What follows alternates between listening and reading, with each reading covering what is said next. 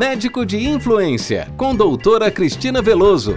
Tenha resultados positivos em sua vida pessoal e profissional. Olá, meu nome é Cristina Veloso e hoje vamos mais a um assunto. Bom, como está agora tão frequente, todo mundo está participando do movimento, todo mundo está participando de um grupo, né? São grupos de WhatsApp, grupos de Telegram e tantos movimentos sociais que tem, né? Eu vejo assim todo dia aparecendo um grupo novo, um movimento novo e todo mundo com a empolgação do momento. Mas a pergunta é: que liderança que nós estamos fazendo, principalmente nós profissionais de saúde? Estou falando com você, médico. Estou falando com você, técnica de enfermagem, com você, enfermeira, com você que trabalha em qualquer setor da saúde. Como que as pessoas nos veem?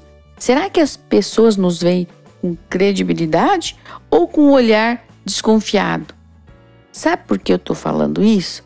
Porque muitas vezes a nossa liderança é muito superficial, porque muitas vezes a gente não é coerente.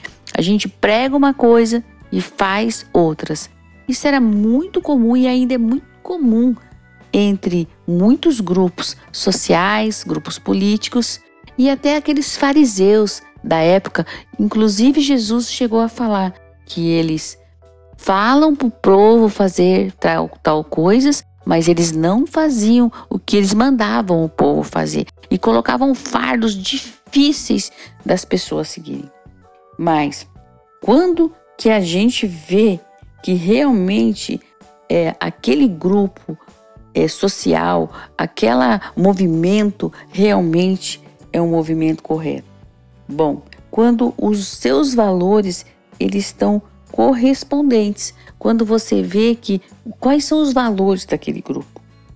É, quando o modo de viver daquela pessoa, daquele grupo, são também coerentes. Quando a conduta dela e o caráter dela coincide.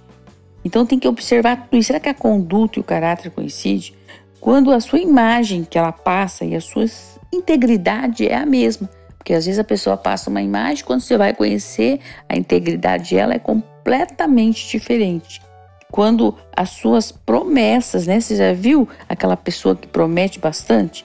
E o cumprimento dela confere. Então ela promete e ela cumpre. Ela promete e ela cumpre. Muito comum pessoas e grupos prometerem muito, cumprirem pouco, principalmente em época de campanha eleitoral. E quando as suas estratégias e, as, e os meios utilizados são compatíveis.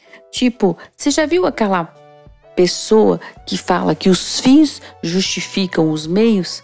É muito comum é, hoje pregar os fins justificar os meios, principalmente e quando vamos falar de controle de natalidade. No, é, existe muito hoje controle de natalidade, muitas vezes querendo um fim, tá? Que todo mundo, lógico, quer ter o um número, por exemplo, de filhos que a gente pode criar, que a gente pode dar uma educação.